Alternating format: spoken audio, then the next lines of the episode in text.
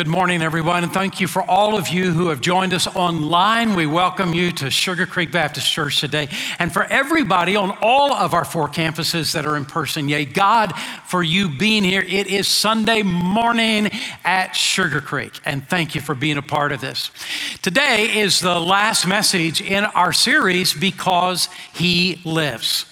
This song for the last 50 years have been a blessing to our life. It's so many times has encouraged us. It, is, it has turned our fear into faith. It has been a wonderful and powerful song in our life. Because he lives, I can face tomorrow. Because he lives, all fear is gone. Because I know he holds my future. And life is worth the living just because he lives. It's that last phrase I want to talk to you about today that life is worth a living. Even when we're going through hurt and heartache and difficulty and struggle, even when it seems like everything is falling apart, life is worth the living just because he lives. I want to talk to you about that very thing today. Robin Williams was a, an incredible comedian. He was probably the greatest improv actor of all time. I can't imagine anybody being better than him. I came to know about, uh, about uh, uh, Robin Williams because of a show that he starred in early on called Mork and Mindy. I think the, that sitcom Mork and Mindy had to be the most boring show I guess I'd ever seen. I just could not watch it. It just didn't make any sense at all to me. But every so often I would tune in because I just wanted to hear what was going to come out of his mouth. I mean, what I couldn't believe this guy and, and how he could speak and, and what things would he would say. And the truth is, he didn't follow the script. I came to, to, to realize he didn't follow the script. And poor, that woman that played Mindy, poor woman, she had to be so on her toes because there was no telling where he would turn the show. He would just go crazy. He was just a fun guy to listen to. And then when he became an actor, uh, there, not every, not every one of his movies, but there were several of his movies It was just so interesting and so entertaining. Who will forget Mrs. Doubtfire? And that show. And and uh, Good Morning uh, Vietnam and the and Hook he took that whole idea, and the writer of the show obviously did, but he, did so well with it, took the whole idea of Peter Pan and sort of twisted and gave it some new meaning and uh, with the, the, the movie Hook. And then Night at the Museum. I mean, there were just so many good movies that he was the star in, and he did such a great job with it. But as time went by, Robin Williams' movies became darker and sadder all the way to the end. And what we didn't realize is that in real life, he was struggling from acute depression, deep depression in his life, and, and a sense of loneliness and, and disconnect, isolation. This last week was the seventh anniversary of his death. I can hardly believe that seven years have gone by since Robin Williams died. And I thought about where our country is. That not everybody, obviously, but so much the feel in the country is desperation, you know, and depression and isolation. And it's doing crazy things. I mean, it's there are times in which I think I'm living in crazy town, and I don't mean Houston, I just mean the world, I mean the country.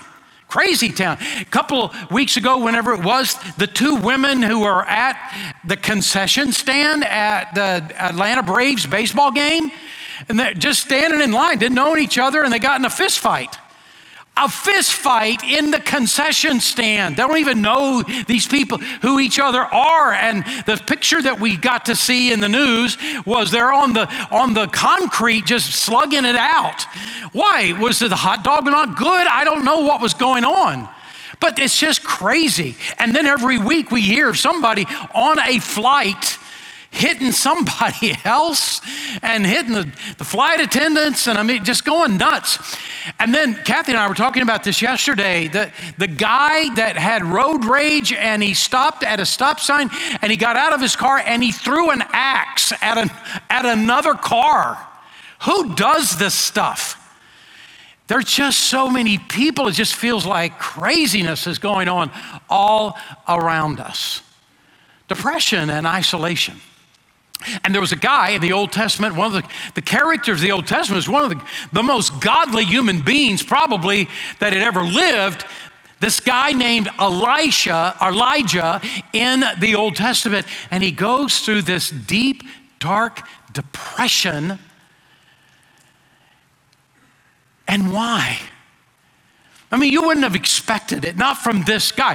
That he experienced, both he and his protege, Elisha, experienced more miracles, more of the, the outward expression of the power of God combined than any other people in human history outside of Jesus. And yet, there he is going through a time in his life so dark, so deep of depression. I, what happens in that story that causes? I want to look at that story today. And, and, what took place is that there were two people. It was, it was the king, Ahab, and Jezebel, his wife, eh, the queen, who, who began to worship Baal, just a pile of rocks, as all Baal was, just an idol, and turns the whole uh, country of Israel into worshiping Baal. And God rises up and he, he, he causes a confrontation to take place. And here the, are the prophets of Baal, and, and there is Elijah, the prophet of God, and they meet at Mount Carmel. I've been there several times at this location. The Bible gives as it describes what this area is Mount Carmel, and there the confrontation takes place, and fire comes down from heaven and consumes the sacrifice of God. And the people begin to cry out, The Lord, He is God, the Lord, He is God. And a revival breaks out in Israel. So, what happens after that takes place? Well, listen to what it says in 1 Kings chapter 19, verse 1. Now, Ahab told Jezebel, here's the king talking to the queen. Ahab told Jezebel everything Elijah had done and how he had killed all of Baal's prophets with a sword. So Jezebel sent a message to Elijah to say, May the gods deal with me, be it ever so severely if by this time tomorrow I do not make your life like one of these. And Elijah was afraid and he ran for his life.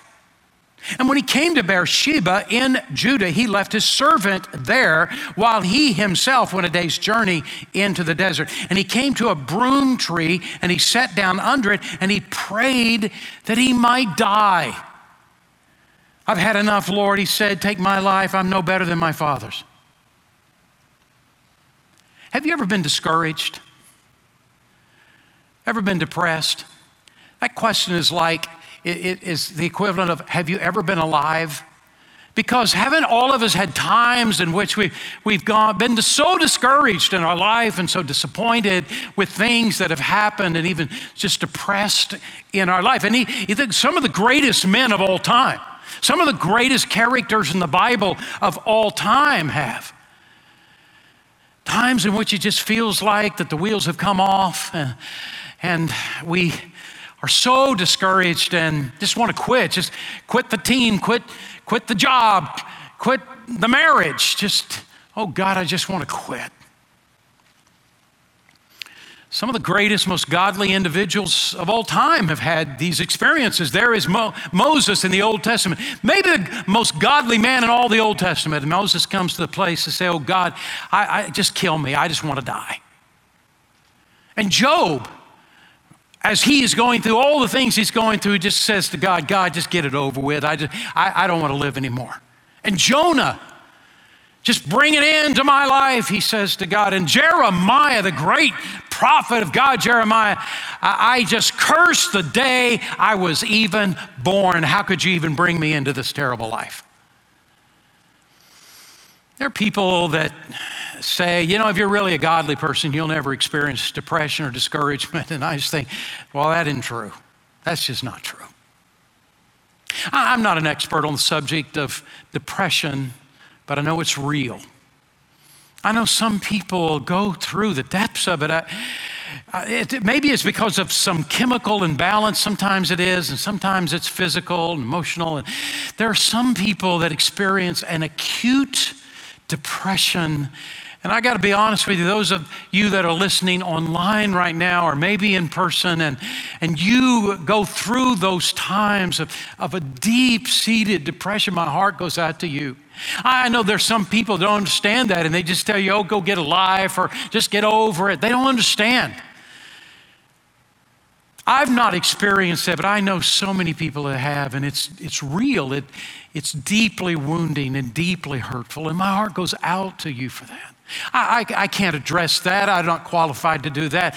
But this morning, I want to talk about a depression that probably many of us have been through. Maybe all of us, from time to time, in one degree or another, have felt when things just seem to come apart at the seams in our life and, and it just seems like nothing is working in our life and, and everything is falling apart. And I want to talk about this story and talk about this subject through the story that happens to Elijah because in the story we see three reasons why Elijah finds himself in this condition. And maybe, maybe that is happening in our life too. But we also see four ways in which God helps bring him out of it. And maybe God could use this in our life that as we're going through hard times and struggling times, maybe He could use it in our life. And so I want to look at it. And all within the context of life is worth a living. Even when it's hard and it's a struggle, and uh, how are we going to get through this? But life is worth the living just because He lives. Let's look at three things that happens in Elijah's life that sort of brings him down. The first one is this, we got to be careful not to focus on feelings rather than facts. To not let our life get caught up in our feelings that we ignore the facts of our life. Look what happens in 1 Kings chapter 19 verse 3 and 4. Elijah was afraid and he fled for his life and he went down to Beersheba, town in Judah, and he left his servant there. He left his servant there. Don't miss that. Then he went on alone into the wilderness, traveling all day, and he sat under a solitary broom tree and he prayed that he might die. I've had enough, Lord, he said. Take my life. I'm no better than my ancestors who've already died. What is he talking about in that last verse there, in that, uh, that last phrase? What is he talking about? Well, God had sent prophets before, and the people of Israel had not listened to them either. And now he's saying that, and they don't listen to me either, God. I'm just, I'm as bad of a failure as all the other guys. That's what he's saying. And then notice what he says in verse 10 I have zealously served the Lord God Almighty, but the people of Israel have broken their covenant with you. They've torn down your altars they've, and killed every one of your prophets, and I am the only one left, and now they're trying to kill me too. The problem with verse 10 is only part of it's really true. And the other part is a total exaggeration. And what, what is it? Yeah, he was zealous for the Lord as God. He served God. That part is true. And somebody's trying to kill him. That part is true too. But the people that are trying to kill him, that's Ahab and Jezebel, and it's mostly Jezebel. And God had already decided what he was going to do with Jezebel. And, and, I, and Elijah never had to run from her. God was going to deal with her. But in Elijah's mind, everybody's trying to kill me. And he's right that the people of Israel broke the covenant with God, but, but he is forgetting the fact he's just experienced revival. And they cried out, The Lord God is God. He's the true God. And they, they had a revival in Israel because of that moment at Mount Carmel. And he's forgetting all about that. And later in the passage, God says to him, By, by the way, uh, uh, you're not the only one that's following me. Elijah, you're not the only one. I got 7,000 people that have not, never bent a knee to Baal. You're not the only one that's being faithful to me. You know what he's doing? What's happening in his life is that he's exaggerating the moment. He's caught up in the feelings and the emotions. And the facts that don't fit the emotions, he's pushing them to a side. Don't we do this? Boy, I, I can really, I can really do it. I can really exaggerate my feelings. I can get caught up in my feelings and, and forget all about facts that don't really, don't really correlate with my feelings, and I can get in a tizzy. It's easier to hear gripes and complaints than it is to, to hear those who are, express gratitude and just ignore the people that are encouraging you. It's easier to see the negative and to ignore all the good around you. And sometimes when we get caught up in all of our feelings at the moment, we can so exaggerate them that we can forget everything else. And that is exactly what's happening to Elijah.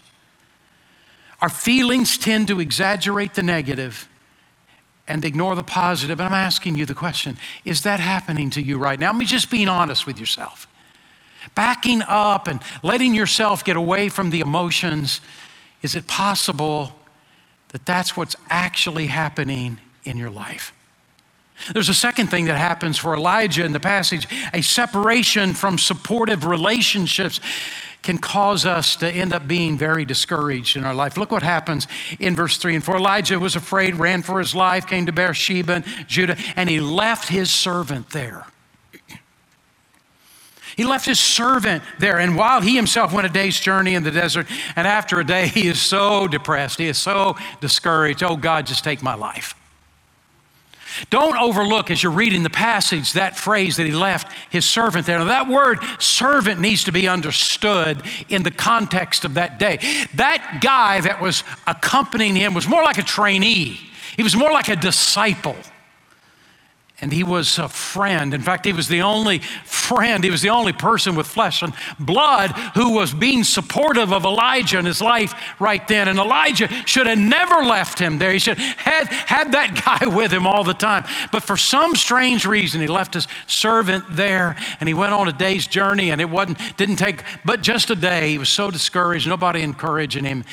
And he fell into a terrible depression. He ended up getting totally wiped out. You know what? Every single one of us need encouragers. All of us do. And every person around us, God needs to use us as an encourager to them. All of us need it. We can't do it by ourselves. It was in the playoffs in 2016 there in January 2016, the playoffs between the the Minnesota Vikings and the Seattle Seahawks, they were really a similar team. And, and uh, there they were in the playoffs, and they were playing each other, and they had played just pretty much the same. Got down to almost the end of the game, and there was just one or two points difference. The Seahawks were up, the, the Vikings were driving the ball, and the Vikings got all the way down to the 27 yard line of, of Seattle. 22 seconds left in the game. But on, and it's now fourth down, but on that last run, got to the 27 yard line.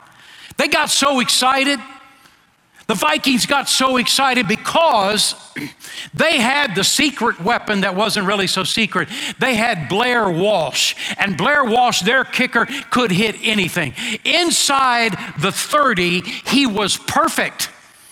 All season long, inside the 30, he hit every single field goal. And when they got to the 27 yard line, everybody that was in the know, even in the stadium watching on, on, on television, they knew the Vikings would win because Blair Walsh stepped up. They teed it up for him and he kicked the ball and he missed it. No one could believe their eyes. He missed it. And the Vikings went home. And man, social media just exploded. This is where social media is such so bad. I mean, immediately it happened, and I mean, they just went after him. They were just berating him and belittling him. When you and I have a disappointing moment in our life, the last place we should go to is the computer or our cell phone. Because what we start typing out when emotions have gripped us, man, that should not be written. What they should have done, everybody should have just gotten up, gone, gotten an ice cream cone. That's what everybody should have done. Or gone to Sonic and got a blizzard and just a me a big blizzard. And by the time they got to the end of that blizzard, they'd feel so much better. But no, they go social media. They're just telling every telling telling uh, Blair Walsh, uh, uh, uh Walsh off and all these terrible things they were writing about this poor man. And it was at that very moment that some first grade teachers, first grade teachers got an idea. You know what? This is a moment in which it could be a learning lesson for our first graders. We could teach them about encouragement, we could teach them about empathy. And they made the decision on Monday to do a project with their kids. I got to tell you, yay God for school teachers. Yay God for all the school teachers in public school and Christian school and homeschool. Yay God for them. I want you to do better than that. I'm going to ask all the teachers if you are home and you are a school teacher, you're a homeschool teacher, whatever teacher you are, I want you to stand right now all over all of our, our campuses. Would all the teachers stand up? You are facing school again. Yay, God, for you. Our parents are so excited that school is about to start again. And we thank God for every single one of our teachers. Well, these first grade teachers, they got together and said, This is a good moment for our first graders. And so let's, what we, we'll have them all draw pictures and send a letter to Blair Walsh and just encourage him and so they all did. And all these pictures, they did all that, all the letters, they gathered them all up, and they must have sent them by courier because he, he got them really fast, really quickly. And he was so touched by what he saw and by what he read. I want you to see a couple of, of the letters that he got. Here's the first one Dear Blair Walsh, I, these are first graders. I think you should keep trying. Don't give up. We still love you. Get better by practicing. Get better. Some of you are wondering why people are chuckling. I don't know. Okay, here's the second one. Dear Blair, I fell bad for you. Don't give up. You're still number one. Practice more so that you can get better at kicking. You're so good at kicking. So don't give up, keep trying. We still love you. I'm pretty amazed at first graders. I mean, these are first graders. I think they did a really great job. He got maybe a hundred of these pictures and letters, and he was so touched. He was going to go home the next day, but he decided not to go home. He, he called the school, talked to the principal, could I come by? Of all things, the next morning, he came by the school and he went to every one of these classrooms, took pictures with all the kids, signed autographs. It was a banner day in that school. And when he was interviewed, he said, he said this. He said, it was very touching to me. A lot of the cards were so pretty and creative, and I will cherish these letters forever.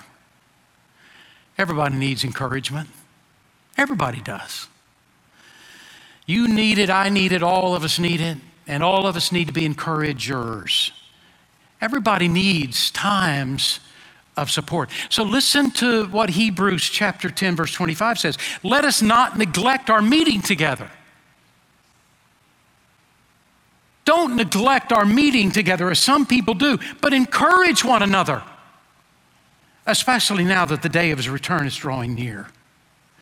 This pandemic has brought negative patterns of isolation in our lives, especially spiritually.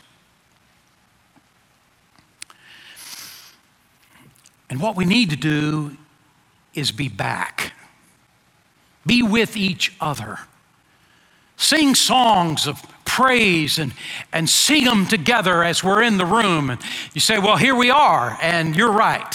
Here we are. But for those who have not yet come back, There is something important about singing the songs together, being with each other. There is a sense of encouragement when we come together and we come and worship the Lord together. We hear the word of God together. There is a strength when we are together. You can be good by yourself, but you can't be great. You cannot accomplish the things that God intends to do in your life being alone. You need to be with the other members of the family of God. You need to be together. You need to come together. God intended us to be together. And that's why He says, I don't want you to neglect this meeting together as some people do, but come back together because it's encouraging. We need the encouragement. And I know some are saying, but Have you not heard of the, the Delta variant? And I, yeah, of course I've heard of the Delta. And Lambda, I understand, is coming next. And then after that, it'll be another one, and then another one. And over the next four or five years, it'll be one after another after another. It's going to be like the flu. So, what are we never going to come together for the next five or six years? And I, am just saying, hey, get a mask and come. And we, we have optional masks. Some people wearing masks and others that don't. And you just choose what you want to do. And, but let's get together. Let's come back together because we are better together. We're better together than alone. There's a third thing decision making while we're physically and emotionally exhausted almost always leads you to the wrong direction. And this is what happened with Eli- Elijah. He, he had this great spiritual moment. Fire came down from heaven. The Lord, He is God. The Lord, He is God. And then he leaves that place scared of Jezebel and all of a sudden he is down in the pits. And I'm going to tell you, the very same thing happens to us. It's a, an emotional swing. And sometimes what happens is we have some big emotional thing that happens in our life. We, we trusted God, we followed God, we did what God told us to do. And an amazing moment in our life, at top of the mountain, maybe it's church camp. We get back, and oh, before we know it, we're down in the dumps. And because it, it's at that moment we are the most vulnerable at the top of the mountain, most vulnerable in our life, and it's not long before we, we're down in the dumps. Elijah went 110 miles by foot trying to run from Jezebel, and he's emotionally and physically spent. I was in seminary one of our professors just stopped the class and said, Guys, I'm going to just say something to you. All you guys that are in the ministry, don't ever make a big decision on Sunday or Monday. Never, ever, ever the rest of your life. If it's Sunday or Monday, don't ever make a decision because uh, the, Sunday is like Super Bowl Sunday every Sunday to pastors and then wiped out at the end of the day. And don't ever make any decisions when you are physically and emotionally spent. And so many of you work so hard, so many hours in your career so hard, making so many hard decisions, so many difficult things that you are trying to work through with your business. And sometimes you just, it doesn't work out and you're exhausted, and, and no wonder you're feeling the way you're feeling. And for some of you, some of you are single moms, and honestly, you're heroes. I don't know how you do it. I don't know how single moms do it so much pressures in your life and trying to take care of your kids and meet their physical needs and spiritual and emotional needs, and you're doing it by yourself. I don't know how you do it. And for those of you who are single dads and you've got the kids, and I don't know, it's just a miracle how you get through life. Those times that we are wiped out is the worst time the worst time to make any decisions. There's an old Greek saying that says you'll break the bow if you keep it always bent. And that's what happened to Elijah, and he's wallowing in self pity. So, what, what does God do? How does God bring, it, bring him back? Well, just four things very quickly. The first thing is Get serious about becoming physically healthy again. Here's how you get you're in the depths of depression. Get serious about becoming physically healthy again. Listen what happens in 1 Kings 19, 3 to 5. Elijah was afraid and ran for his life, and he came to Beersheba in Judah. He left his servant there while he, he himself went a day's journey in the desert. And he came to a broom tree. Take my life, God, I'm no better than my ancestors. Now, look at verse 5. Then he lay down under the tree and fell asleep asleep.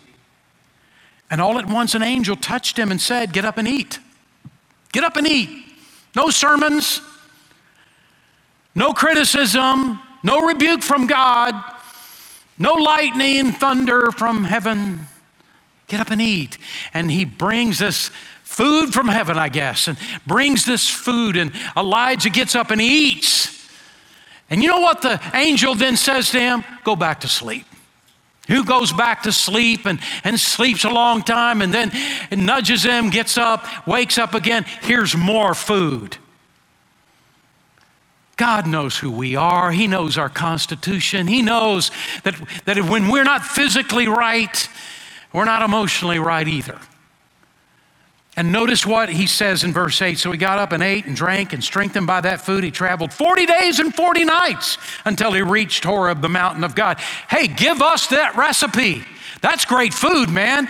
He goes for 40 days and 40 nights.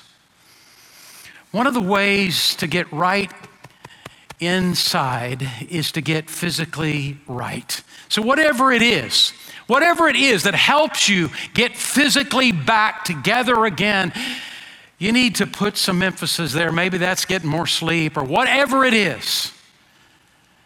One of the ways that you get out of this moment that's just so deep down in depression, put the concentration on getting physically right first. Second of all, be honest with God about how you feel. You look at verses 9 and 10, that's exactly what Elijah is doing. He is pouring it out to God.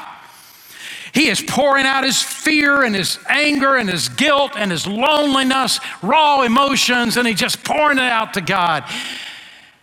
In verses 9 and 10, and God just says, Bring it on. I, I'm, I'm big, I can handle this. Just bring it on. Just tell God what you're going through and how you're feeling and what you're struggling with.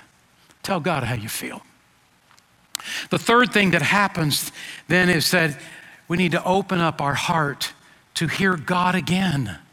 And that's how God leads Elijah. Notice what happens in verse 11.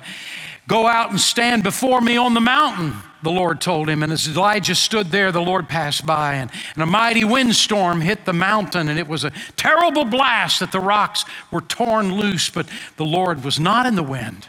And after the wind, there was an earthquake, but the Lord was not in the earthquake. And after the earthquake, there was a fire, but the Lord was not in the fire. And after the fire, there was the sound of a gentle whisper. And when Elijah heard it, the gentle whisper, he wrapped his face in his cloak and went out and stood at the entrance of the cave. And a voice said, What are you doing here, Elijah? What, what's going on in this story? God sent the tornado, but God wasn't in it. Sent the earthquake, but God wasn't in it. Sent the fire. Remember the fire that came down from heaven earlier? But this time, God wasn't in the fire. And then He just sent a still small voice. The greatest moments of hearing God are not through the big dramatic events in our life, but rather through the times of the still small voice. Because at the end of those big moments is the time we can have the greatest crash. Where we hear God is in the still small voice of God. What is this voice of God? The greatest expression of the voice of God is the Word of God. It's the Bible. Get in the Bible. Start listening to what God is telling you in His Word. That's why we call it the Word of God hear the voice of God in His Word. What happens is, is that when we get ourselves physically right and we pour it out, told God what we're thinking and what we're feeling and going through, we open up His Word. It's amazing how His Word begins to, to speak into our heart to meet the need we need at that very moment. Jesus said, My sheep hear my voice, and I know them, and they follow me. Begin hearing God anew and fresh and let God give you a renewed purpose and direction a renewed purpose and direction. So listen to how he, he ends this whole story. 1 Kings 19, 15 to 17. And the Lord said to him, Go back the way you came, Elijah, and go back to the desert of Damascus. And when you get there, anoint Hazael, king over Aram, and also anoint Jehu, son of Nimshi, king over Israel. Anoint Elisha, son of Shaphat from Abel Meholah, to succeed you as prophet. What, what's going on? All, the, all, this has nothing to do with, with this whole emotional thing that Elisha, Elijah's going through, but yeah, it does. You know what God's saying to Elijah? Hey, Elijah, I'm not done with you. I'm not finished with you. You love me, I love you. I've still called you, I still want to use you. I got a new assignment for you. Here, here's some new things I want you to do. And and he used, God used that moment to re energize him. Here we go again. I've, I've, thought about myself. I go through times and, and I just get so discouraged sometimes, and it's not often. But I've noticed that God does that in my life, and it's usually, he, he, he, he gets me to go sleep a little bit longer or, or just take a break. And, and I've seen him go through the whole thing, and he, he gives me a new assignment. Mark, here's the direction I want you to go. Maybe God will do that. Maybe that's the, the way God will work in your heart. And I'm going to ask you would you open your heart to hear God again? Would you open your heart to say, God, here I am, here am I, send me. There's some of you that are listening online today, and God is really saying to you, Would you give your heart to me? Would you come and know me? The God who loves you, the God who made you, would you give your heart to me today? Let me change you from the inside out. And there's some that are watching online and God are, are watching in person on all of our campuses, and God is saying exactly the same thing to you. Would you give your heart to the Lord? I, I was told last week six people watching online accepted Jesus as their Savior last Sunday. And maybe, maybe God's doing that in your heart too maybe in person. In just a few moments, you're going to see how you can connect with uh, an online Next Step Center. Then do it. Talk to someone, one of our ministers, about how you can know Jesus as your Savior too. Make that decision to give your heart to Christ. And on campus, there's an on, there's a Next Step Center physically on our campus. Go to the Next Step Center and meet God. Come to know Jesus. Get your heart right with Him. Let's pray together. Father, we love you. Thank you for all you've done in our life. Now, Father, bless us. Move in hearts of those who are watching online, those, Father, today in person, and move in our heart that we might do your will and we, we, you might take us out of whatever we're going through, maybe, and help us get centered again in our walk with you. We pray in Jesus' name. Amen